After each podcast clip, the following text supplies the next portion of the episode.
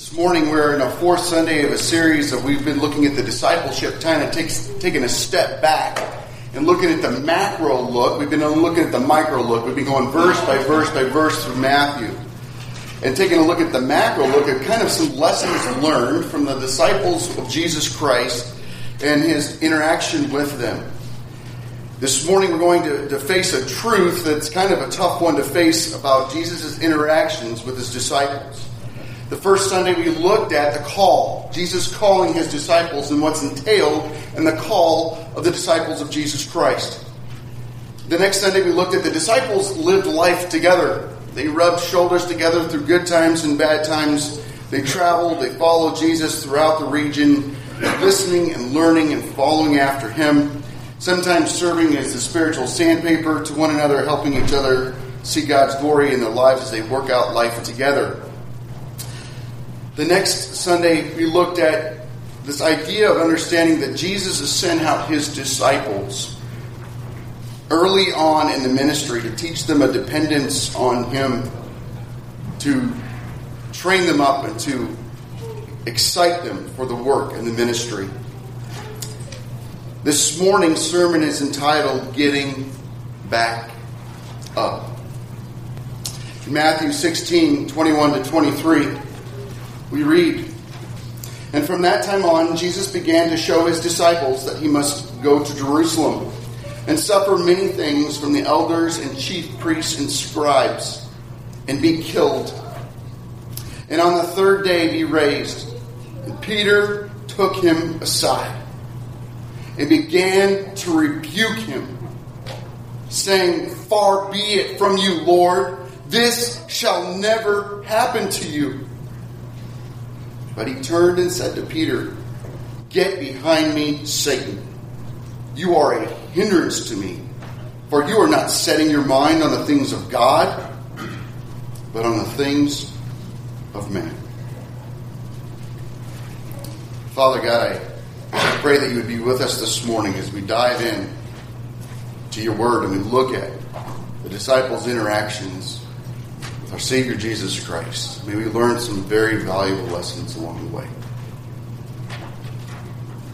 Father, may we be brutally honest with ourselves this morning. And may your Holy Spirit powerfully work in our hearts and lives. In Jesus' most holy and wonderful name we pray, by the power of the Holy Spirit. Amen. This morning, we're going to be taking a look at the most common interaction between Jesus and his disciples. Kind of challenged you as we've started going through this series to take a moment, read through the Gospel of Matthew, and look at the interactions between Jesus and his disciples. If you do this and you begin to discover that the most common interaction Jesus had with his disciples dealt with their either their inability to have faith that they were supposed to have. They dealt with under, misunderstandings.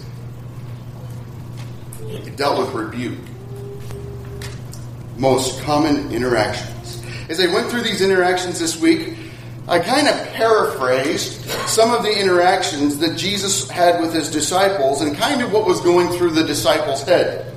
You may smirk at these and even laugh at these because it, and it may make you feel uncomfortable as you do so. But the reality and the truth of this is kind of where the, the disciples were coming from as they grew in their understanding of Christ imperfectly. In Matthew 8, 18 to 22, dealing with a gentleman who needed to go bury his father and mother. I would really love to hang out, Jesus, but the dead are calling. In Matthew 8, 23 to 27, when there's a storm upon the seas and Jesus is asleep, wake up, creator of the universe. I'm afraid of a storm. In Matthew 14, 13 to 21, Jesus feeding the 5,000, primarily Jewish audience, the disciples imploring Jesus to send them away. I am not paying for their meal. Matthew 14, 22 to 23, when Peter walks on the water with Christ, Jesus sent us out here to die. And then Peter, look, I'm walking on water. Nothing can stop me now. except for his lack of faith. In Matthew 15 12, yes, Jesus, I know you are God, but the Pharisees said. They go on and on. Disciples struggling to understand who Jesus Christ is.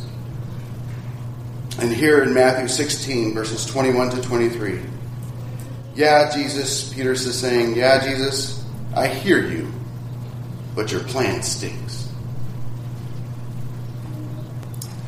I think we needed to have an honest perspective and an honest look that the disciples struggled in their faith to understand who Jesus Christ was, failed to struggle to understand what he had come to do. They saw things from their human perspective. They saw and they struggled. They were honest in their expressions and their statements. And in so doing, Christ lovingly led them, taught them, encouraged them, and restored them. You see, brothers and sisters, as disciples of Jesus Christ, we are faced with the reality that we all fall down. All of us. All of us still struggle with sin. And 1 John 1 8 if we say we have no sin, we deceive ourselves and the truth is not in us. We struggle to live in the life that Christ has called us to live.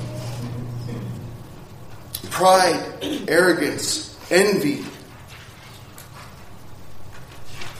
I'm reading this book. Isn't it really cool how God just places books in our life in our lives at just the right times to read that kind of hits home to us and I'm reading this book, I've mentioned it before, I just finished it this week, a book called Awe by Paul David Tripp. And he goes through in the book and he, he's dealing with us and he says, maybe some of you are thinking right now that you don't have an awe problem, or maybe you're sitting here thinking that, you know what, you're, you really are not that bad off. He goes, let me help you out by, by walking you through some things. And maybe as I read this list this morning, you begin to relate and begin to run, uh, realize that we are more like the disciples than we think. We curse what gets whatever gets in our way. We hate having to wait. We get upset when we have to go without. We strike back when we think we have been wronged. We do all we can to satisfy our cravings. We think too much about our own pleasure. And we envy those who have what we think we deserve. We pout when we think we've been overlooked. We hate suffering of any kind. We manipulate others for our own good. We attempt to work ourselves into positions of power and control. We are obsessed about what is best for us. How many times do we hear that in our society? Well, what's best for you? We demand more than we, deserve, than we, we demand more than we serve, and we take more than we give. We long to be first and hate being last. We are all too concerned with being right, being noticed, and being affirmed. We find it easier to judge those who have offended us than to forgive them. And we require life to be predictable, satisfying, and easy. We do all of these things because we are full of ourselves and in awe more of ourselves than of God. The disciples struggled. We've talked about this before in Peter's statement here in Matthew 16. He loved Jesus. He wanted to be with Jesus. And Jesus telling him that he was going to die and go away was not within Peter's plan. How many times as we look to pursue God and to be obedient to Him and the life that we've been called to live, do we begin to make statements like the ones that were just said and prevent us from following God and pursuing Him? Well, maybe sometimes as we look at this idea of falling down, isn't it just to be human to fall down? Isn't it just isn't err to be human? You've heard that statement, right? And so we kind of try to brush off our sin. And we, we try to make it so that our, our sin really isn't that bad. Uh, you know, last you know I mentioned last week of talking with a gentleman who, who who made the statement to me that this young man that we were talking about, his, he was really close to becoming a believer in Jesus Christ because he really wasn't that bad of a kid. And I made this statement to him. I said, There are only two kinds of people in the world that I know of the saved and the unsaved. You see, we're all bad. Romans, you know, all have sinned, right? And fall short of the glory of God. All of us. There is none righteous. No, not one. We are all in need of God's incredible saving grace, but sometimes, in order to dismiss our sin, or in order to, let's be honest, in order for us to not have to deal with it, we brush it off as not that bad. I, I'm not as bad as that guy who salted the trees. I'm not as bad as, as that criminal who was just arrested.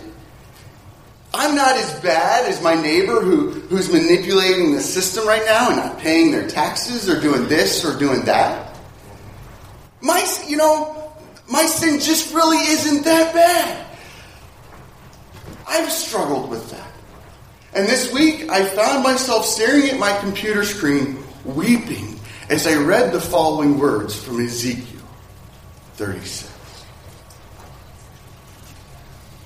God is speaking to the Israelite nation. I made my vow to you and entered into a covenant with you. Brothers and sisters, if you're a child of God here this morning, we are children of the new covenant. And God has made a vow to us, and we're part of his covenant plan. Don't miss that. Then I bathed you with water and washed off your blood from you and anointed you with oil. We are bathed in the blood of Jesus Christ. Our sin is forgiven. I clothed you also with embroidered cloth and shod you with fine leather. I wrapped you in fine linen and covered you with silk. And I adorned you with ornaments and put bracelets on your wrists and a chain on your neck. And I put a ring on your nose and earrings in your ears and a beautiful crown on your head. Thus you were adorned with gold and silver, and your clothing was of fine linen and silk and embroidered cloth. You ate fine flour and honey and oil. You grew exceedingly beautiful and advanced to royalty. And your renown went forth from among the nations because of your beauty, for it was perfect through the splendor that I bestowed on you, declares the Lord God. What a beautiful picture of the Israelite people. What a beautiful picture of us for those who are children of God. God has anointed us, God has washed us, God has adorned us. He has made us this beautiful and wonderful thing in His image and in His sight. He has called us to be His children. And I don't care what kind of your economic status this morning, what kind of job you have. When God looks upon you because of our Savior Jesus Christ, this is how He sees you. Isn't it beautiful? But how have we responded? But you trusted in your beauty and played the whore. Because of your renown and lavished your whorings on any passerby. Your beauty became his. You took some of your garments and made yourself colorful shrines, and on them played the whore the like has never been, nor ever shall be. You also took your beautiful jewels of my gold and my silver, which I had given you, and made for yourself images of where, of were not satisfied. Men give gifts to all prostitutes, but you, you gave your heart, your gifts to all lovers, bribing them to come to you from every side with your whorings. So you were different from other women in your whorings. No one solicited you, you to play the whore, and you gave payment while no payment was given to you. Therefore, you were different. Do you think our sin is personal to the Almighty God?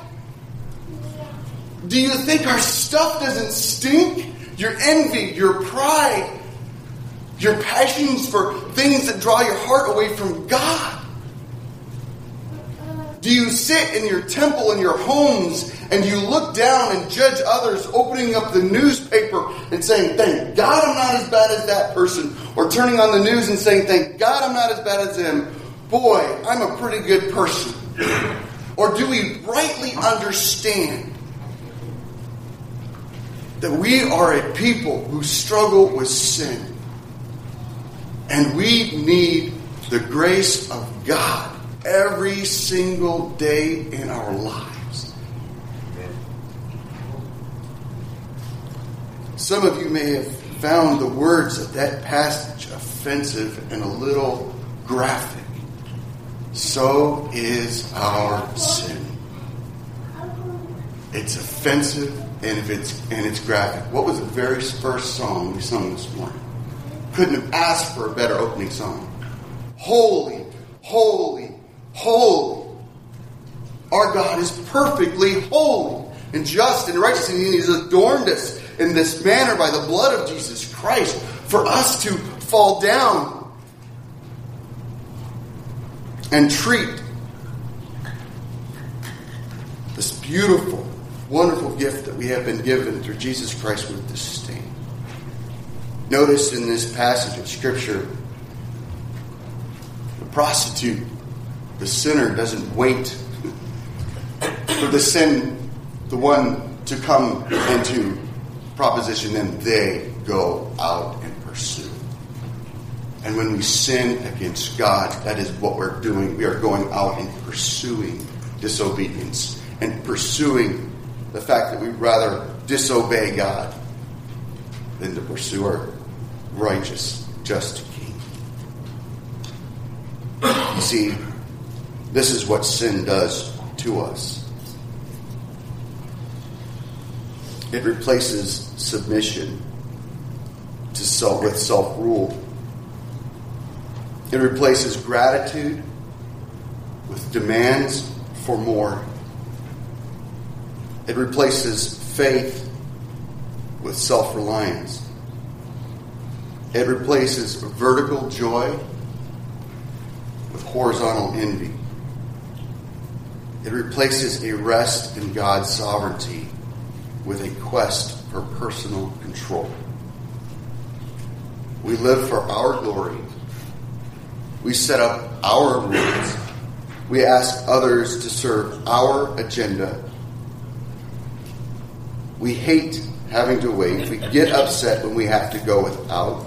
We strike back when we think we've been wronged. We do all that we can to satisfy our cravings. We do all these things because we are full of ourselves and awe more of ourselves than of God.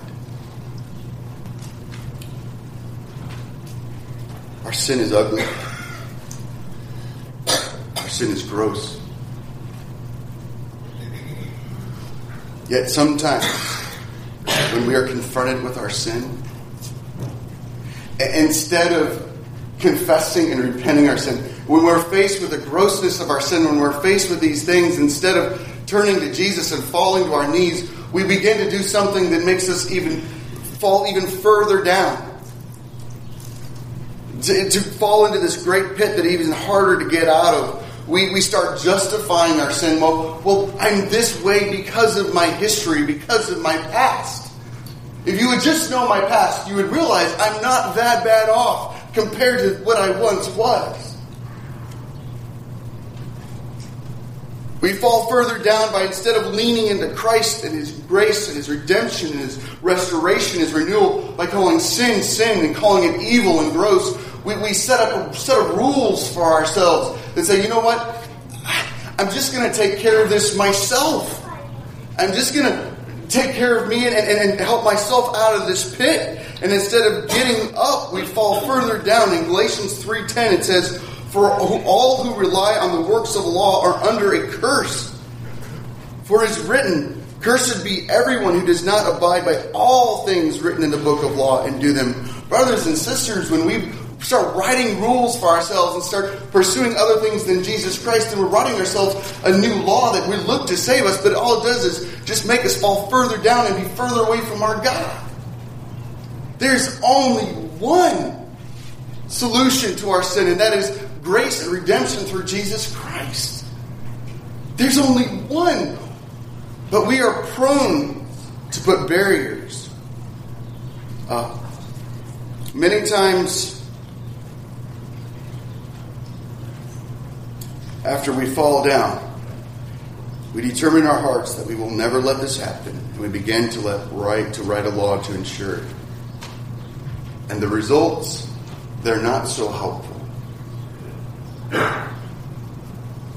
What set of rules can decimate our bondage to ourselves or our tendency to put the creation where only the Creator should be? You see, the eyes of our heart were never meant to be satisfied by the splendor of this world. The eyes of our heart were only meant to be satisfied by the splendor and the glory of our God. What set of laws can return our wonder and amazement with worship and awe? The law can reveal how much you have put yourselves in the center of the story, but it has no power to put God back in his rightful place in your heart. No human solution can fix or replace instincts and our replacement lifestyle. No set of rules will free us. No social or political insights. Listen to this as we move into a year where in which we will elect a president. No social or political insights will liberate us. Don't miss that. We have met the enemy, and it is us. And because it is, we have no power to defeat it. We will forget God. We will replace him with something else. We will place our lives at the center. But this is why Jesus has come. Now think about all that we just wrestled with. And knowing this, knowing that we would be disciples that in our attempt to pursue God would fall down, Christ still went to the cross. That's mind blowing to me. That is still just as I think about that, knowing that who we would be and how we would struggle, Christ still said, I will go to the cross for them. I will die for them. I will take on the sin and I will wipe it away. How amazing is that? That our Savior loves us so much. We are without excuse to continue in our sin.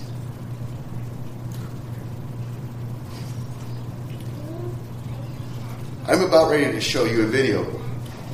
You'll not hear me mention this person's name during this sermon because this video will be deleted and will not be posted on the website by the request of the individual who sat down with me and shared with me. One of the signs of those that follow Jesus is they get back up.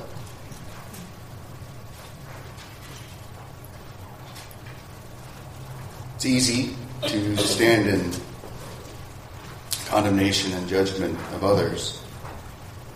I had a professor in seminary, when speaking of the DC sniper, said that if it wasn't for the grace of God, any one of you could be on that tower. And it took me a long time to understand and realize what he meant by that is I was faced with some dark times in my life where I was faced with my own depravity, decisions I had to make, making the wrong ones, and then needing the restoration of God. The beautiful thing is that God does restore us. God provides the provision for us to get back up. We're without excuse. We, we, we struggle with sin. We struggle with, with these things that are in our lives that invade the awe of God and, and give us what might some considered awe amnesia, where we forget about how amazing and wonderful our God is. And our eyes get diverted and focused on other things. Yet God provides the provision. 1 John 1 9, most of us know this well. If we confess our sins, he is faithful and just to forgive us our sins and cleanse us from all unrighteousness. In 1 John 2 1, My little children, I am writing these things to you so that you may not sin. But if anyone does sin, we have an advocate with the Father, Jesus Christ the righteous. 1 John 5 4 For everyone who has been born of God overcomes the world. And this is the victory that has overcome the world, our faith. God provides this beautiful, wonderful way for us to be restored, to get back up, to stop messing around with sin, to stop flirting with the things that take our mind and heart away from God and pull us in many different directions finances, jobs. You know, just looking across the neighbor, you know, the neighbor pulls into the driveway with a new car going, wouldn't that be nice to have? And, you know, our heart's turning to that going, what do I need to do to get that? Following along the line of Eve as she began to notice the fruit was good to eat, she began to desire the fruit and she took and she ate. So many times in our own lives we have that same process. If I would only have this in my life, I would truly be happy. I lack peace and joy because I don't have that. If this relationship were just going better, I would have joy and I would have peace. And God provides that joy and peace to us as we take our eyes off these things and put them firmly back on God. And He restores us and He picks us back up. God provides this incredible story for us to be part of His renewal and redemptive plan. You see, that's the beautiful story, the gospel of Jesus Christ. It begins in Genesis and goes all the way to Revelation begins with the creation as God made the world perfect and beautiful. Man messed it up, falling into sin and, and disobeying, actively disobeying God, and choosing God over, choosing the creation over the Lord, and choosing self and pride over God in the awe of Him. And God set in motion the renewal of this world. And you see, when we come to faith in Jesus Christ, we are told in the scriptures that we, are, we aren't just saved, but that we're being saved. God is making us new. He challenges us with those images and those glimpses in the mirror as we stare in the mirror spiritually and we look back and we see the person that's before us and we say, Dear God, I'm so sorry. I'm faced with my sin once again. Will you please forgive me? I was just telling Christy last night. I've asked the elders and the deacons for prayer this week for this message and for, for ears to hear. That we would be really honest with ourselves. Because I don't know about you, but when I look in the mirror, I see a person who really needs the grace of the Lord. I see a person who struggles with pride, a person who struggles with the value of other people's opinions. Person who wants to easily give up and run. Person who lacks, lacks patience. And I need the grace of God as I try to live for Him and I fall and He so lovingly, compassionately picks me back up. But one of the beautiful things that we often forget, or maybe we don't forget, we just would like to avoid, is the biggest tool in the tool bag of God's restorative work is the family of God.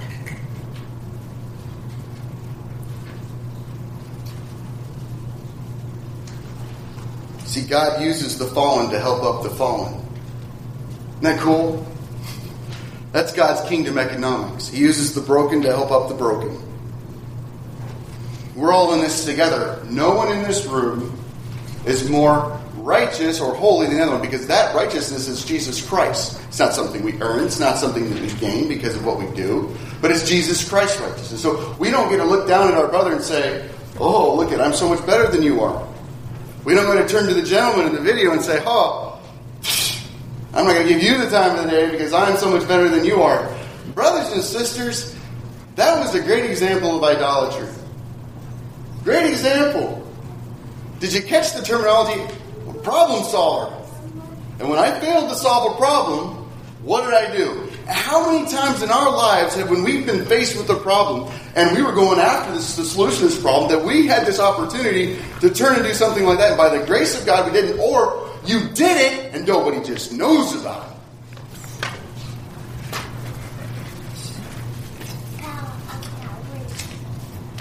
God knows. And there will not be healing and redemption in your life and restoration until that is confessed. Ecclesiastes chapter 4, verses 9 and 10. This passage you use a lot for marriage ceremonies, but it's very applicable when you look at us. Two are better than one because they have a good reward for their toil. For if they fall, one will lift up his fellow. But woe, woes are scary things in the scripture, okay? Woes are scary things.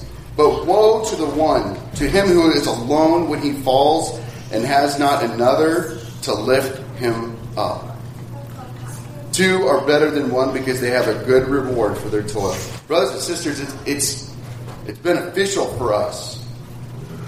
In James 5.16, therefore confess your sins to one another. What? Confess your sins to one another and pray for one another that you may be healed. The prayer of a righteous person has great power as it's working.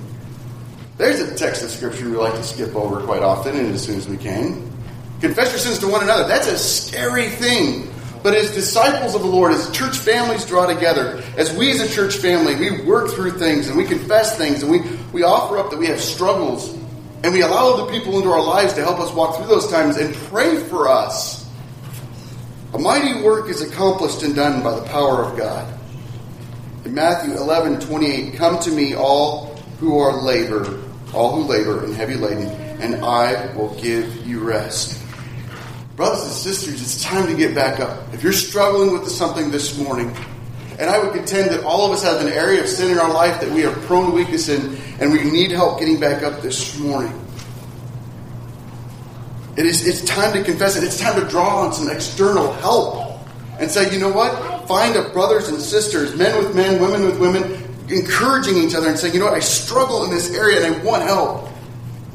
I want to know the power of God working in my life. I want to see the family of God and I want to work through things together. I mean, I'm, as the disciples were walking with Jesus, day in and day out, their lack of faith, their sin was put on nice, grand display in front of their peers.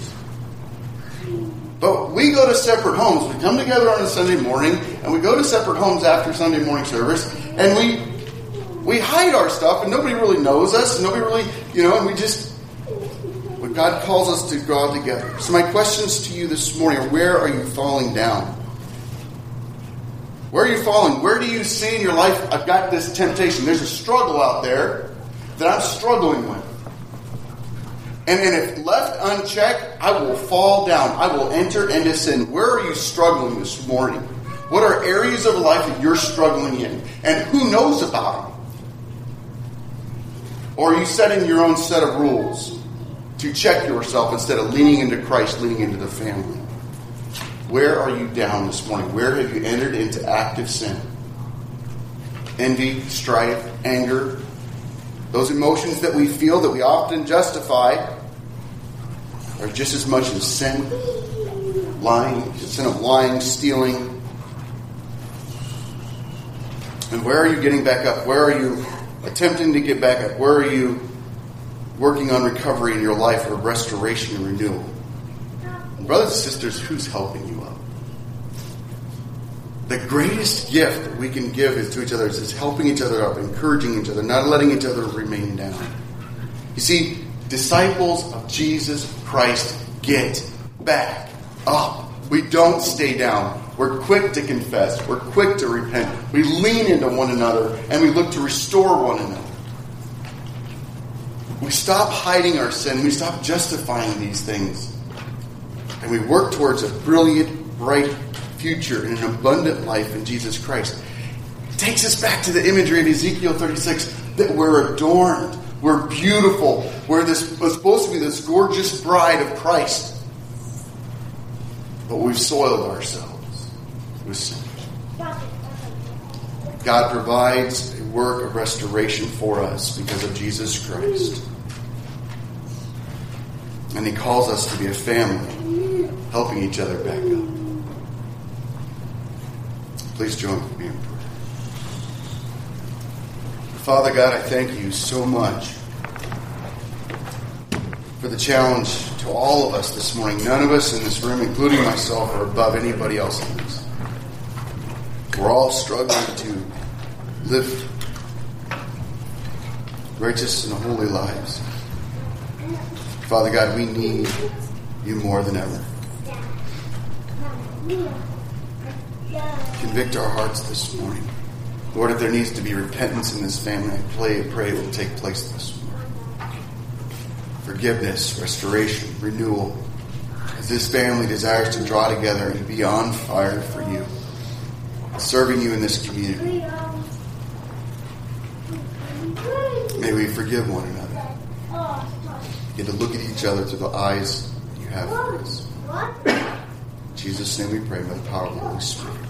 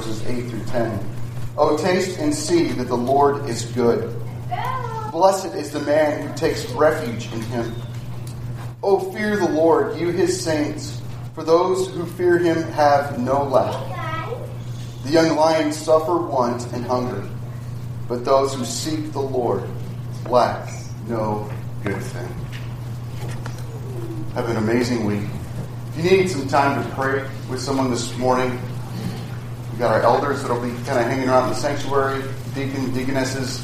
Um, I'll be around as well for a little while, so we'd love to pray. Thank you so much for coming.